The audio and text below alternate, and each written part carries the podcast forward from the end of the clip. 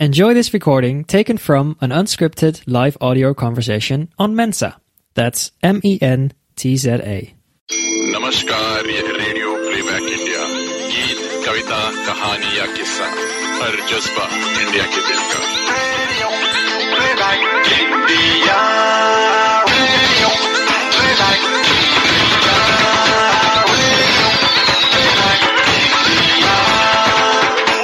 रहिए दोस्तों radio playback India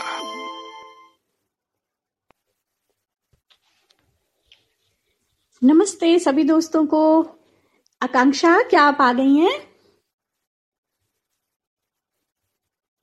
अभी आकांक्षा गैर मौजूद लग रही हैं, पर चलिए, हम, हमारे दोस्त हमसे जुड़ रहे हैं। दीपिका भाटिया जी, नमस्ते कर रही हैं। नमस्ते दीपिका जी, आपको भी मैं सुनती रहती हूँ इसमें, और हालाँकि इस प्रोग्राम में हमको दूसरे प्रोग्राम की चर्चा तो नहीं करनी चाहिए लेकिन आप और हम अभी टशन से भिड़े हुए हैं सिने पहली के लिए। अ, हमारे इस प्रोग्राम में अच्छा थैंक्स जी आपको भी थैंक्स जुड़ने के लिए। हमारे इस आकांक्षा आप आ गई हैं? हाँ मैं आ गई हूँ। गर्मी की वजह से लेट हो गई क्या? गर्मी की वजह से लेट नहीं हुई बस अभी जस्ट पहुँची हूँ। हमारे यहाँ तापमान तो बहुत बढ़ गया है आकांक्षा। तो इस गरम गरम से तापमान में थोड़ी सी ठंडी ठंडी बयार लाने के लिए हम ये प्रोग्राम रख रहे हैं। और सबसे अच्छा है ऐसे मौसम में कि घर के अंदर या अपने ऑफ़िस के अंदर बैठकर जब भी थोड़ा सा समय मिले एक अच्छी सी किताब पढ़ें और अच्छे से राइटर से बातचीत करें। बिल्कुल तो आप तैयार हैं? मैं पूरी तरह तैयार हूँ। तो चलिए हम अपने राइटर का भी स्वागत करते हैं। हमारे साथ है वसीम अकरम जी। वसीम जी क्या आप जुड़ चुके हैं? वसीम जी अब तक जुड़े नहीं लग रहा है। अच्छा एक मैसेज किया जाए क्या उनको? हाँ बिल्कुल। आ, मैं इधर से मैसेज करती हूँ। आप तब तक प्रोग्राम के विषय में हमारे दोस्तों को बताइए। रचना और अपने लेखन से, रचना संसार को समृद्ध करने वाले लेखकों से बातें करने के लिए हम यहाँ आ जाते हैं इनसाइड द राइटर स्टैंड पे। आज जो लेखक हमसे जुड़ने वाले हैं, उनकी जन्मभूमि है उत्तर प्रदेश और उनकी कर्म भूमि है दिल्ली। तो इससे पहले कि वो हमसे जुड़े, मैं आपको बता दूँ कि आज जिस किताब पर हम बात करेंगे, वो किताब है नैन बंजारे। मूल मूल रूप से ये कहानी संग्रह है और और हमारे लेखक भी जुड़ चुके हैं। सुमेधा ले आई है उन्हें तलाश कर। तो स्वागत है वसीम जी आपका। बहुत बहुत शुक्रिया। आप मैं अपने अगर हाँ मैं अपने दोस्तों को बता रही थी थोड़ी थोड़ी जानकारी आपके बारे में कि आज जिस किताब पर हम बात करेंगे वो किताब है नैन बंजारे लेकिन ये आपकी पहली किताब नहीं बल्कि इसके पहले भी आपने अपनी लेखनी से रचना संसार को समृद्ध किया आपकी पहली किताब है आवाज़ दो की रोशनी आई ये एक नज्म संग्रह है। उसके बाद आपकी आई उपन्यास चित्रकूट दास चिंगारी के नाम से और एक चिरकुट दास चिरकुट दास चिंगारी चित्रकूट नहीं चिरकुट। चिरकुट दास चिंगारी जी जी। और एक कहानी संग्रह के पहले आपने डायरी लेखन भी किया है। तो वो बेसिकली डायरी जो है जी। अमेजन की ऑडिबल सीरीज़ है ओरिजिनल सीरीज़ है। बेसिकली वो उपन्यासी है लेकिन ऑडियो फॉर्मेट में है।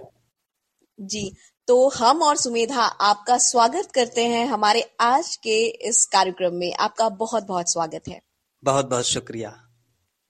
तो सबसे पहले आपसे सवाल मैं यही करना चाहूँगी कि शुरुआत आपने कैसे की अपने लेखन की? क्योंकि सबसे पहले आपने नज्म संग्रह से अपना लेखन शुरू किया। तो जी लेखन की शुरुआत कैसे हुई और किस उम्र में हुई? आ, लेखन की शुरुआत तो बहुत पहले से हो गई। कहिए कि मैं स्कूलिंग में था तभी से हो गई। मतलब मैंने पहली गज़ल लिखी थी दसवीं क्लास में। जी।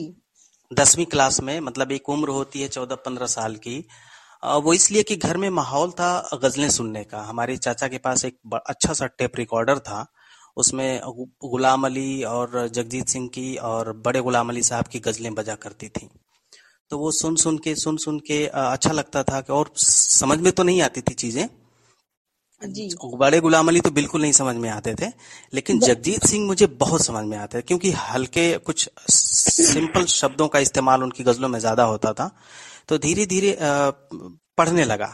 ज़्यादा शौक पढ़ने का होगा कि अब ये अगर सुनने में इतना अच्छा लग रहा है तो क्यों ना चीज़ें पढ़ी जाए। तो स्कूल हाई स्कूल इंटरमीडिएट के दौरान ही खूब सारी चीज़ें मैंने पढ़ी। मतलब ये समझ लीजिए कि शायरी के अलावा प्रेमचंद और शरद चंद्र को मैं इंटरमीडिएट में पूरा पढ़ गया था। इन दोनों को। ये जो दो बड़े राइटर हैं हमारे। चौदह और साल की उम्र में जी जी। चौदह साल की उम्र में हम लोग गज़ल को गज़ल कहते थे। तो गज़ल कहते थे और इस ये ये, ये समझ लीजिए कि इंटरमीडिएट तक मैं गज़ल ही कहता था। अच्छा। जब ग्रेजुएशन में मैं आया इलाहाबाद यूनिवर्सिटी में पढ़ने के लिए जी। तब मुझे कई लोगों ने टोका। जो सर्किल थी लिटरेरी सर्किल इलाहाबाद यूनिवर्सिटी की कैंपस की तो उसमें मैं शिरकत करता था तो मैं वहाँ शिरकत बोलता था शरीफ को शरीफ बोलता था। गाँव की भाषा थी अपनी तो उन लोगों ने टोका और समझाया फिर धीरे धीरे धीरे धीरे गज़ल कहने लगा और फिर वो जो मसरूफियत बढ़ती गई ना तो सबसे पहले देखिए लेखन जो होता है ना वो लफ्जों का खेल है। लफ्ज अगर आपके दिमाग में, जहन में धीरे धीरे बैठते चले जाएँ और अपनी जगह बनाते चले जाएँगे तो वो आपका लेखन परिष्कृत होता चला जाएगा। हम गाँव में जब तक थे, जब पढ़ रहे थे प्रेमचंद को, तब तक लफ्ज हमारे दिमाग में बैठ नहीं रहे थे, सिर्फ़ कहानियाँ पढ़ रहे थे। लेकिन जब इलाहाबाद यूनिवर्सिटी में पढ़ने आया, ग्रेजुएशन के दौरान तो लफ्ज बैठने शुरू हो गए। लफ्जों ने कहा कि अब तुम मुझे लिख सकते हो। लफ्जों ने मुझे दावत दी। कि तुम कविताएँ कर सकते हो, लिख सकते हो, कुछ भी लिख सकते हो। और ये है कि धीरे धीरे धीरे धीरे वहाँ के जो लिटरेरी सर्किल में छोटे छोटे कवि सम्मेलन होते थे, जैसा कि तमाम विश्वविद्यालयों में होते हैं, हिंदी विभाग में, अंग्रेज़ी विभाग में छोटे छोटे कवि सम्मेलन, मुशायरे। तो मैं, मुझे उतना आता नहीं था, बट मैं शिरकत करता था, जाता था कि चलो कुछ तो पढ़ूँगा कुछ तो लिखूँगा करूँगा उसमें। आकांक्षा आपसे बहुत सारे सवाल पूछेंगे अभी। बस मैं पहले ये जानना चाहती थी क्योंकि जब हमारी भाषा साफ़ ना हो यानी उच्चारण साफ़ ना हो और हमको ये एहसास भी हो जाए कि हम थोड़ा सा गलत बोल रहे हैं तो एक झिझक सी होती है। लेकिन ऐसे माहौल में फिर जब आप उन लोगों के बीच पहुँचे जो साहित्यिक रूप से थोड़े बेहतर थे आपसे उस वक्त बेहतर रहे होंगे तो उनके बीच क्या पहली बार आपको गज़ल पढ़ने का मौका मिला? वो कैसा मौका नहीं था? वो कैसा नहीं, नहीं मिला ही नहीं मौका। मतलब कई अच्छा। बार तो ऐसा होता था कि मैंने गज़ल लिख दी मैंने उनको सुनाया। तो उन्होंने कहा कि नहीं पहले इसको सही से लिखना सीखो और जाओ पहले इसको दो बार तीन बार चार बार लिखो। तो हमारे एक उस्ताद थे अली अहमद फातमी साहब। उर्दू डिपार्टमेंट के हेड हुआ करते थे इलाहाबाद यूनिवर्सिटी में। तो उनको मैंने कुछ गजलें सुनाई तो उन्होंने कहा कि तुम्हारा तलफ़ुज़ बहुत खराब है बेटा सुधारो सुधारो ऐसे बोलते थे। हम्म। सुधारो नहीं तो गज़ल तुम्हें मकबूल नहीं होने देगी। गज़ल ऐसी तरबियत है जिसमें अगर तलफ़ुज़ सुधर जाए तो तुम्हें मकबूलियत मिल जाएगी। ये उनका सेंटेंस था। हम्म। मुझे अब तक याद है। कि वो तरबियत उन्होंने दी। उन्होंने कहा कि गज़ल को सुधारो, जबान को सुधारो, तलफुज सुधारो। देखो तुम्हें गज़ल कैसे मकबूल करती है, नज्में मकबूल कर लेंगी, कविताएँ खुद ब खुद तुम्हारे जहन में आने लगेंगी। तो भाषा में लफ्जों का, तलफुज का बड़ा बड़ा रोल होता है। वो हम सबको सीखना चाहिए, समझना चाहिए। है ना? तो फिर वहाँ से धीरे धीरे धीरे लगभग ये हुआ कि दो चार मुशायरे मुझसे छूटे। लोगों ने कहा कि नहीं, अभी तुम्हारी जबान पुख्ता नहीं हो पा रही है, पढ़ तो दोगे, लेकिन हँसी छूटेगी। पब्लिक जो है बहुत इंटेलेक्चुअल है। यूनिवर्सिटीज और विश्वविद्यालयों में जो है ना, पब्लिक बहुत अच्छी आती है। वो सब इंटेलेक्चुअल और पढ़े लिखे लोग होते हैं, तजुर्बेकार होते हैं। तो वहाँ बड़ी मुश्किल हो जाती है कि आप जरा सी गलती आपकी हँसी में तब्दील हो जाएगी। तो मैंने फिर कोशिश की और एक एक दो उस्ताद और लोग थे, शबनम जी थी, उनसे मैंने सीखना शुरू किया कि आखिर में इसको बेसिकली बोलते कैसे हैं प्रोनाउंस कैसे करते हैं, तब वो भाषा धीरे धीरे मेरे अंदर जज्ब होती चली गई। अब मैं जैसे बोल रहा हूँ वो उस, उन्हीं लोगों की देन है, उन लोगों की दुआएँ भी हैं हमारे साथ। तो पहली बार जब आप मंच पर चढ़े थे वो अनुभव अभी याद है आपको? हाँ बिल्कुल। वो हमारी यूनिवर्सिटी का आ, सेंट्रल हॉल का प्रोग्राम था और हम्म। उसमें मुझे एक टॉपिक दिया गया था कि ठीक है पाँच पाँच सितंबर टीचर्स डे टीचर्स डे का सेलिब्रेशन था। उसमें शाम को मुशायरा था और दिन में प्रोग्राम था। तो दिन में प्रोग्राम करने के बाद हम लोग शाम को मुशायरे में शिरकत करने पहुँच गए सेंट्रल हॉल में। तो वहाँ मुझे माँ पे नज्म पढ़नी थी। माँ पे। तो अली अहमद फाति फातमी साहब सदारत कर रहे थे। उन्होंने कहा कि वसीम तुम्हारी शायरी में अभी रोमानियत नहीं आई है। अभी तुम छोटी छोटी चीज़ों पर बहुत ज़्यादा लिख रहे हो। जैसे कि रिश्तों पर ज़्यादा लिख रहे हो। तो ऐसा करो कि माँ पे कोई नज्म अगर लिख सको। दो चार दिन पहले उन्होंने मुझे बता दिया था टॉपिक कि माँ हम्म। पर कुछ लिख सको तो वो लिख कर लिया ना मैं वहाँ इंट्रोड्यूस करूँगा। और वो मुशायरा इतना ज़बरदस्त हुआ, इतना अच्छा हुआ कि जो यूनिवर्सिटी के वाइस चांसलर थे, उन्होंने कहा कि इस उम्र में जब रोमानियत की बात होनी चाहिए, इस उम्र में जब प्रेम मोहब्बत की शायरी होनी चाहिए जिस लड़के के अंदर, वो माँ पर इतनी खूबसूरत नज्म पड़ गया। और वो नज्म थी, मेरी दुनिया, मेरी तकदीर, मेरी दौलत है, मेरे मौला, मेरी माँ ही मेरी ताकत है। ये ये वो नज्म थी। कि मेरी हम्म। और उसको मैंने तरन्नुम में पढ़ा था कि मेरी दुनिया मेरी तकदीर मेरी दौलत है।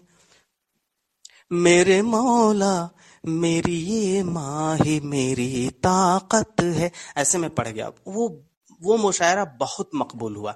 उसका वीडियो भी बना था वो अभी मेरे पास है नहीं। यूनिवर्सिटी के कुछ लोगों के पास है। तो वहाँ से मेरी जर्नी शुरू हुई। तब मुझे लगा कि हाँ अब मैं पढ़ सकता हूँ अब मैं कुछ अच्छा लिख सकता हूँ। जी जी। वसीम जी नज्म से कहानी की ओर आपका रुख कैसे हुआ? और नज्म में आप बातों को संक्षिप्त कर जाते हैं लेकिन जब कहानी लिखना होता है तो पात्र बुनने होते हैं संवाद लिखना होता है एक बड़ा लेखन होता है। तो हम्म। किस तरह से ख्याल आया कि अब आपको कहानी लिखनी चाहिए? जी देखिए जब हम अदब की शुरुआत करते हैं ना तो अदब में जो सेगमेंट है नज़मों का गज़लों का या फिर उसके बाद कहानियों का अफसानों का तो जब हम लिखना शुरू करते हैं तो हम तुरंत नॉवेल नहीं लिख सकते। या तुरंत आ, मतलब फ़ौरन ही दो चार पेज या चार पेज बीस पेज दस पेज की कहानी हम नहीं लिख सकते। हमारे अंदर एक ख्याल होगा जो धीरे धीरे धीरे धीरे पकेगा पकते जाएगा पकते जाएगा पकते जाएगा। तो उसके लिए पकने के लिए ज़रूरी है कि सबसे पहले हम छोटी छोटी चीज़ें लिखें। जैसे कि हमने दो लाइन के शेर लिख दिए ठीक है? दो लाइन में एक शेर लिख लिख दिया। फिर चार पाँच लाइन में, चार पाँच लाइन में कुछ कविताएँ लिख दी। तो वो ख्याल धीरे धीरे पकता रहा पकता रहा पकता रहा। जब मैं इलाहाबाद यूनिवर्सिटी में पोस्ट ग्रेजुएशन किया, पोस्ट ग्रेजुएशन तक सिर्फ़ मैं शायरी करता रहा, कविताएँ, नज़में, गजलें लिखता रहा। लेकिन उसके बाद दिल्ली आ गया। दिल्ली में मेरी पहली नौकरी लगी जर्नलिज्म में। मैं पत्रकार बन गया। तो जब पत्रकार बना तो उसके बाद फिर वो जो ख्याल थे कि मुझे कुछ कहना है किस तरीके से कहना है कि लोगों की ज़िंदगी अब मैंने जो जी है, गाँव में या शहर में जो ड्रामेटिक चेंज हुआ, एक तो पहले गाँव, दूसरा इलाहाबाद और इलाहाबाद से सीधे दिल्ली। तो तीन फ़ेज़ हैं लाइफ के, मेरे लाइफ के। ये तीन फ़ेज़ में तीनों में बहुत ज़्यादा अंतर है। तीनों की जिंदगियाँ अलग हैं तीनों की भाषाएँ अलग हैं तीनों के बोली भाषा पहनावे सब कुछ अलग है रहन सहन सब कुछ अलग है। तो इन सब चीज़ों में जो फ़र्क दिखता है इन इनसे कहानियाँ निकलती हैं कि हम वहाँ थे। जैसे अब अब आप कहानी संग्रह हमारी जो आई है अभी नैन बंजारे। तो नैन बंजारे टाइटल टाइटल वो भी है टाइटल कहानी भी है तो ये दिल्ली शहर की कहानी है मेट्रो मेट्रो सिटी की कहानी है। लेकिन जब आप सलमान मिश्रा पढ़ेंगे, ये इलाहाबाद यूनिवर्सिटी की कहानी है हॉस्टल की कहानी है, ठीक है? वहीं पर अरेंज लव मैरिज कहानी जब आप पढ़ेंगे तो वो गाँव की कहानी है। गाँव की ऐसी कहानी अरेंज लव मैरिज आपको सुनने में अजीब लग रहा होगा कि एक तो अरेंज मैरिज होती है, एक लव मैरिज होती है। अब ये अरेंज लव मैरिज क्या है? तो यही कॉकटेल है। ये हमारे गाँव इलाहाबाद और फिर दिल्ली शहर के बीच का जो ज़िंदगी का एक सफरनामा जो गुजरा है उसका ये कॉकटेल है। उन उनमें से ये कहानी निकली है कि एक आदमी को ख्वाहिश है कि वो लव मैरिज करे लेकिन हो नहीं रही है। अरेंज मैरिज के लिए प्रस्ताव आ गया है और फाइनली घर वालों ने अप्रूव कर दिया है। अब वो लड़का लड़की मिलते हैं इत्तेफाक से कुछ ऐसा बनता है चिट्ठी उस, उस जमाने में चिट्ठियों का दौर था चिट्ठियाँ लिखते हैं एक दूसरे को और फिर उन दोनों में प्रेम होता है। तो वो दोनों एक दूसरे को कहते हैं कि लव भी है अरेंज भी है। तो इस तरीके से अरेंज लव मैरिज होती है। तो किरदार मेरे ऐसे ही मिलते हैं कि किरदार जैसा आपने अभी पूछा कि किरदार कहाँ से गढ़ते हैं। मैं स्टेशन पे जाता हूँ तो मुझे किरदार दिखते हैं। मैं मेले में जाता हूँ तो मुझे किरदार दिखते हैं। मैं कहीं आ, सड़क पे चल रहा होता हूँ जैसे कोई अगर वो खा रहा है गोलगप्पे खा रहा है वो भी मेरे लिए एक किरदार है। तो किरदार मुझसे दूर नहीं है। वो मेरे आसपास के आसपास के सिनेरियो में कहीं ना कहीं दिख जाते हैं वो किरदार। उन्हीं से मैंने कहानियाँ बुननी शुरू कर दी। और मुझे ये चीज़ अजीब लगता है अच्छा लग, अच्छा भी लगता है और अजीब भी कि मैं ऑब्ज़र्व करता हूँ तो लोग मुझे देखते हैं कि आखिर में ये क्या देख रहा है मेरी तरफ़ क्यों घूर रहा है। बट मैं ऑब्ज़र्व करता हूँ और मुझे किरदार मिल जाते हैं तो मुझे लगता है कि हाँ इस पर कुछ कहानी बननी चाहिए। जैसे आप चिरकुट दास चिंगारी के जो किरदार हैं तीन वो किरदार है किरदारों का भाव है। चिरकुट दास चिंगारी कोई आ, नाम नहीं है। नाम नहीं है। चिरकुट दास चिंगारी ये तीन किरदार हैं और तीनों का भाव है यानी बिहेव है उनका। एक आदमी गुस्सा करता है उसका नाम जो है उसके भाव में उसके नाम के भाव में चिंगारी जुड़ गया। एक आदमी मतलब के साधु प्रवृत्ति का है तो उसके नाम में दास जुड़ गया। एक आदमी कुछ भी बोल देता है किसी के सामने तो उसके नाम में उसके बिहेव में चिरकुट जुड़ गया। तो हमने इसी तरीके से किरदार गढ़े अपने आसपास के किरदार गढ़े। कोई बहुत ज़्यादा हम ज़ाहिर सी बात है कि अगर हमें आ, कोई विदेशी कहानी लिखनी होगी मान लीजिए कि हमारा करेक्टर किरदार न्यूयॉर्क क्या है तो हम न्यूयॉर्क के किसी किरदार को नहीं लिख सकते। ऑब्वियसली नहीं लिख सकते। हमने फ़िल्मों में देखा है कि न्यूयॉर्क के लोग कैसे होते हैं। मगर मैं उसको फील जब तक नहीं कर सकता मैं उसको नहीं लिख सकता। न्यूयॉर्क की किसी भी तरह की कहानी मैं नहीं लिख सकता। जब तक कि मैं उसको फील न करूँ या अपने आसपास के उस किरदार को उसकी ज़िंदगी को थोड़ा सा सूक्ष्म नज़रिए से न देख पाऊँ। वसीम तो, जी आप ऑडियो से भी जुड़े हुए हैं और बहुत डीपली जुड़े हुए हैं। जी। तो हमारे पास समय का भी बहुत टंटा रहता है एक्चुअली तो आपको भी जानकारी है इस बात हम की तो हम दूसरा दूसरा पार्ट भी कर लेंगे इंटरव्यू का। जी। अब अपने ऑडियो डायरी के विषय में कुछ बताइए कि ये हाँ, कैसे शुरू हुआ? ऑडियो डायरी लिखने की बड़ी दिलचस्प कहानी है। दिलचस्प कहानी ये है कि मुझे प्रस्ताव आया कि ऑडिबल के लिए लिखना है। और ऑडिबल के लिए कहानियाँ लिखना मेरे लिए एकदम नया एक्सपीरियंस की तरह था। ये था कि कैसे लिखूं मैं? तो मैंने कुछ लोगों से बात की और कुछ ऑडियो सुने। तो मुझे लगा कि ऑडियो में जो कहानी होती है, वो एक्सप्रेशन जो भाषा होगी उसकी, वो ऐसी होगी जो कान में सुने, जो भी लिसनर्स हैं हमारा, जो सुने तो उसको तुरंत समझ में चीज़ें आती चली जाए और कहानी एस और उसमें कहानी, ऑडियोबल में क्या होता है कि सेगमेंट बटे होते हैं, एपिसोड्स होते हैं। जैसे कि एक कहानी में चौदह, पंद्रह, बारह, सोलह एपिसोड हो सकते हैं। तो डायरी में सोलह एपिसोड्स हैं और एक एपिसोड जहाँ खत्म होता है, वहाँ पे हमें ऐसा क्लू देना होता है कि लिसनर्स को बांधे रखे। लिसनर्स ये सोचने पर मजबूर हो जाए कि आखिर में कहानीकार ने कहानी यहाँ रोक दी है तो क्यों रोका है? कोई तो वजह होगी कि यहाँ पे कहानी रुक गई है? या दूसरी, दूसरा कुल ये हो सकता है कि कहानीकार ने आगे क्या लिखा होगा? ये सोचने के लिए, ये ये सुनने के लिए ऐसा कोई क्लू वहाँ पर छोड़ दिया जाए। तो ऑडियो लिखना थोड़ा सा टफ है। कहानी लिखना किताब के लिए या उपन्यास लिखना वो मेरे लिए थोड़ा सा ईजी पड़ जाता है। लेकिन ऑडियो ऑडियो के लिए मुझे बहुत ज़्यादा एक्सपीरियंस करना पड़ा कई बार रीराइट करना पड़ा और चीज़ों से होकर गुजरना पड़ा कि हम आ, किसी करेक्टर को कैसी जगह कहाँ रख दूसरी चीज़ कि संवाद हम कुछ भी नहीं लिख सकते। ऑडिबल में संवाद बहुत नपे तुले जैसे फ़िल्मों के संवाद होते हैं पहले भारत हमारे सिनेमा सिनेमा में वैसे होते हैं। अब अब तो खैर गाली गलौज भी आने लगे हैं ऑडिबल में भी गाली गलौज चीज़ें आने लगी हैं, लेकिन हम लोग अभी वैसा नहीं कर रहे हैं, और वैसा करना भी नहीं चाहिए। ऑडिबल का माध्यम जो है, बहुत अच्छे लोग सुनते हैं, है ना? तो जब मुझे ऑफ़र आया तो इसके लिए ढेर सारी सूचनाएँ एकत्रित की, और ये कि कैसे इसको लिखा जाए। तो उसका प्लेटफॉर्म ऑडिबल के लिए मैंने एक स्टोरी भेजी दो तीन पेज में, बमुश्किल। उसके बाद वो अप्रूव हुई। अप्रूव होने के बाद कहा गया कि मुझे इसके एपिसोड काटने हैं। तो काटते काटते मतलब पहले मैंने चौदह एपिसोड काटे थे, कहानी कम पड़ रही थी। फिर मैंने सोलह एपिसोड करके उस कहानी को मुकम्मल करके भेजा। तो फिर दो बार, तीन बार रिराइट हुए करेक्शंस हुए, बहुत सारी चीज़ें उसमें ये हुई कि ऑडिबल में ये चीज़ नहीं डालनी है, वो चीज़ नहीं डालनी है, आपको ये नहीं करना है, आपको वो नहीं करना है, आपके लिसनर्स भड़क जाएँगे या गुस्सा होंगे। तो रिस्ट्रिक्शंस बहुत ज़्यादा होते हैं मतलब फ्री होल्ड नहीं है ऑडिबल का काम। इसलिए उसमें बहुत मेहनत पड़ती है जी वसीम जी कभी कभी हम बंद जाते हैं जैसे आपने कहा ख्याल बुनते बुनते कहानी बनती है या फिर जब हम्म। कभी हम कहीं पर लिख रहे होते हैं ऑडियो बुक के लिए वहाँ पर ऐसा होता है कि जब हमने लिख तो लिया प्रकाशन की यदि मैं बात करूँ तो हम्म। ऐसा होता है कि जिस वक्त वो प्रकाशन के समय गई ऐसा तो नहीं हुआ आपके साथ कि वो प्रकाशन के समय से पीछे की कहानी हो क्या ऐसी कोई दुविधा कभी आपके सामने आई या प्रकाशन की कोई दुविधा आपने झेली हाँ बिल्कुल। आ, मैं मैं अपने ही उपन्यास की बात करूँ कि चिरकुट दास चिंगारी को मैंने 2016 में लिखा था। लेकिन छप के वो उपन्यास छप के आया 2019 में। दुविधा ये भी थी कि इसको उपन्यास की कैटेगरी में रखा जाए या नहीं रखा जाए। क्यों? क्योंकि आज से तकरीबन 20 से 25 साल की तब की कहानी है जब मैं हाई स्कूल या छठवीं, सातवीं, आठवीं में पढ़ता रहा हूँगा। जब मेरे दादाजी मुझे कंधे पर बिठाकर नदी तालाब घुमाया करते थे, चार पाँच साल की उम्र थी, उस समय के एक्सपीरियंसेज हैं। क्योंकि उसमें एक बालक है जो उन चिरकुट दास चिंगारी, तीनों करेक्टर हैं, उनसे वो लड़ रहा है। ठीक है, मंगरुआ उसका नाम है, वो लड़ रहा है, उससे फाइट कर रहा है। मतलब वो सोचता है कि हमारी दुनिया एकदम अलग है और इन बूढ़े बुज़ुर्गों की दुनिया अलग है। ये उस समय की कहानी है जब सिर्फ़ साइकिल और मोटरसाइकिल हुआ करते थे लोगों के पास। ज़्यादातर लोगों के पास गाड़ियाँ नहीं होती थी, टेलीविज़न नहीं थे, मोबाइल फोन्स नहीं थे कहीं कहीं किसी किसी घर में टेलीफोन लगे होते थे। तो ये उस समय की कहानी है। तो चार से पाँच साल लगे, इसलिए कि कई पब्लिकेशंस ने उसको ठुकराया, कहा कि नहीं, ये तो कहानी बहुत ही पुरानी जा रही है। और आज के समय में ये पाठक हमारा इसको एक्सेप्ट करेगा या नहीं करेगा, इसकी कोई गारंटी नहीं है।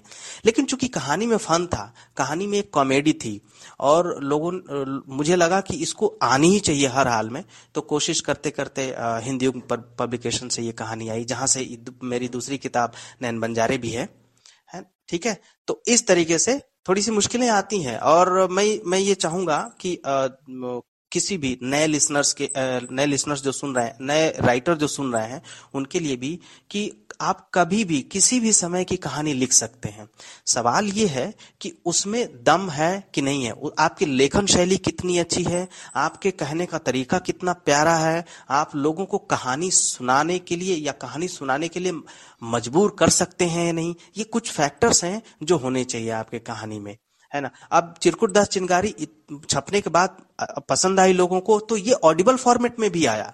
अमेजन ने इसको खरीद लिया और ऑडिबल पर भी इसका ऑडियो फॉर्मेट में मौजूद है। आप वहाँ कहानियाँ, ये कहानी इसकी सारी चीज़ें सुन सकती हैं। आठ एपिसोड की कहानी है ये टोटल तो मुश्किलें आती हैं, लेकिन हमें जो फील होता है, हमें लिखना चाहिए। मैं नए राइटर से भी कहता हूँ कि, बगैर फील किए मत लिखो। अगर नहीं फील है तो वो फिर कहानी कल्पना तो होगी नहीं बल्कि आर्टिफिशियल हो जाएगी एकदम आर्टिफिशियल हो जाएगी। वो ऐसा लगेगा कि जैसे हमने कंप्यूटर पे बैठ के किसी की कहानी टाइप कर दी है ऐसा लगने लगेगा। तो हमें ऐसा नहीं करना चाहिए बचनी चाहिए इन सब चीज़ों से। जी वसीम जी बहुत अच्छी आपने बात कही कि धैर्य रखना बहुत ज़रूरी है और फील करना बहुत ज़रूरी है क्योंकि 2016 में आपने कहानी लिखी और 2019 में वो प्रकाशित हुई। तो क्या आपने लेखन को अपडेट भी किया समय के अनुसार? नहीं वो कहानी को अपडेट नहीं बल्कि उसको कई ड्राफ्ट बनाने पड़े क्योंकि कुछ चीज़ें ऐसी थी जो आ, आ, हमारे टाइम फ्रेम में आज के टाइम टाइम फ्रेम में अगर कोई पाठक उसको पढ़ेगा तो वो ये नहीं सोच पाएगा कि हम अगर आज से दस साल बीस साल पुरानी दौर में हम जा रहे हैं तो हम कैसे जाएँ? तो एक रास्ता बनाना पड़ता है। जैसे एक पुल होता है ना कि नदी पर हमने पुल बना दिया तो इस इस आ, इस किनारे से उस किनारे पहुँचा जा सकता है यानी दो जिंदगियाँ मिल गई यानी दो क्षेत्र मिल गए। इस इस तरफ़ की भाषा बोली उधर जा सकती है, उस तरफ़ की भाषा बोली इधर आ सकती है। है कि नहीं? उसी तरीके से जब इस उपन्यास में हमें रीराइट करने का मौका मिला, यानी जब ये हो गया कि अब हमें इसे छापना है तो हमें भाषा को थोड़ी ऐसी बनानी पड़ी कहीं कहीं पे, या जोड़ना पड़ा मॉडर्नाइज मॉडर्नाइज करने के लिए, ताकि आज का पाठक उठाए और वो इस बात को पढ़ता भी चले कि ये कहानी भले ही बीस साल पुरानी है, मगर आज के दौर में इसे क्यों पढ़ना चाहिए? वो उसको जोड़ने का काम ये करना पड़ा। ये अपडेट इसी को अपडेशन बोलते हैं। इसी को जो है आ, वो ड्रामेटिक भाषा में वो कहते हैं कि इसको थोड़ा और अपग्रेड कर दिया जाए। जी। वसीम जी आपके मित्र लगातार मैसेज कर रहे हैं। मित्र नहीं कहूँ प्रशंसक कह लू। दीपिका जी सजीव जी, जी, जी। शुभ्रा जी, जी। ये सब आपके लिए मैसेज कर रहे हैं। आप इनके साथ भी जुड़े हुए हैं ऑडियो फॉर्मेट में। ये सब हमारे अग्रज हैं ये सब लोग हमें दुआएँ देते हैं। तो ये एक जो सिलसिला शुरू हुआ आपका, कहानी बुनो का भी, इसके विषय में भी कुछ चलते चलते जल्दी से बात कर लेते हैं। हाँ ये ये भी इंटरेस्टिंग है। आ, सजीव सारथी सर हमारे आ, बड़े भाई की तरह हैं। तो उन्होंने जब मुझे ऑफ़र किया तो मुझे बड़ा अच्छा लगा। मैंने कहा कि ये तो मौका हमें मिलना ही चाहिए हम कहानियाँ लिखते हैं। तो आ, बहुत से ऐसे सवाल मेरे पास भी लोगों के आते हैं कि आप कहानियाँ कैसे लिखते हैं? सर बता दीजिए। तो ये अच्छा मौका था। हमने कहा कि ये तो इस, इसको हम भुना सकते हैं कि जो सवाल मुझे फेसबुक पर या सोशल मीडिया पर लोग पूछते हैं कि आपकी किताब आई है हम भी कहानी लिखना चाहते हैं कैसे लिखें? तो जैसे ही सजीव सर ने कहा कि कहानी बुनो टाइटिल है तो मैंने कहा कि हाँ इस शो को हम बिल्कुल करेंगे और मज़ा आएगा। हम लोगों को छोटे छोटे छोटे छोटे टिप्स बताएँगे और टॉपिक्स देंगे कि इस टॉपिक्स पर ऐसे कहानियाँ लिखी जा सकती हैं। उसके बारे में चर्चा करेंगे, कहानीकारों से जो कहानी लिखेंगे, उनसे भी चर्चा करेंगे और कुछ सवाल लेंगे कहानियों के बीच से कि कैसे आपने कहानी बुनी। क्योंकि वो जो सवाल है ना, जैसे आप हमसे कर रही हैं, वही सवाल कहानी बुनने की प्रक्रिया तय करती हैं कि कहानी कैसे आगे बढ़ाई जाए। देखिए, हर आदमी के अंदर एक ना एक कहानी कोई ना कोई होती रहती है, लेकिन हर आदमी कहानी नहीं लिख सकता। उसको थोड़ा सा गाइड करने की ज़रूरत पड़ती है, उसको थोड़ा सा बताना पड़ता है कि हाँ ये कहानी आपके मन में है तो यहाँ से उठा सकते हैं। और हर आदमी फील तो करता है, लेकिन शब्दों में उतार नहीं पाता। कुछ लोग ऐसे भी होते हैं कि शब्दों में उतार तो शब्दों में उतारने के लिए हमें क्या करना है? इस सिलसिले को आगे बढ़ाने के लिए हमने कहानी बुनों को एक अच्छा शो बनाया और इसमें अभी कई सारे प्रयोग कर रहे हैं। दीपिका जी भी प्रयोग कर रही हैं और उनका बड़ा योगदान है इसमें।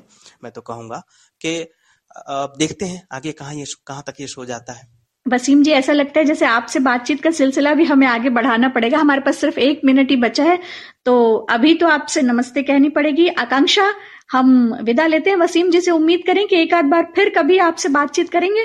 जी बिल्कुल। मैं मैं चाहूँगा कि अभी कुछ चीज़ें और हैं जिसको जिस जिसको मैं बता सकूँ तो वो अगले सेकंड पार्ट में हम लोग रख लेंगे ठीक है?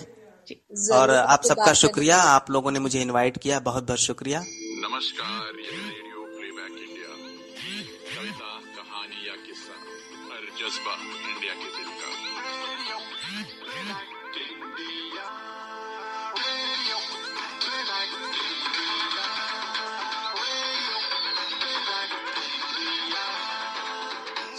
रहिए दोस्तों radio playback India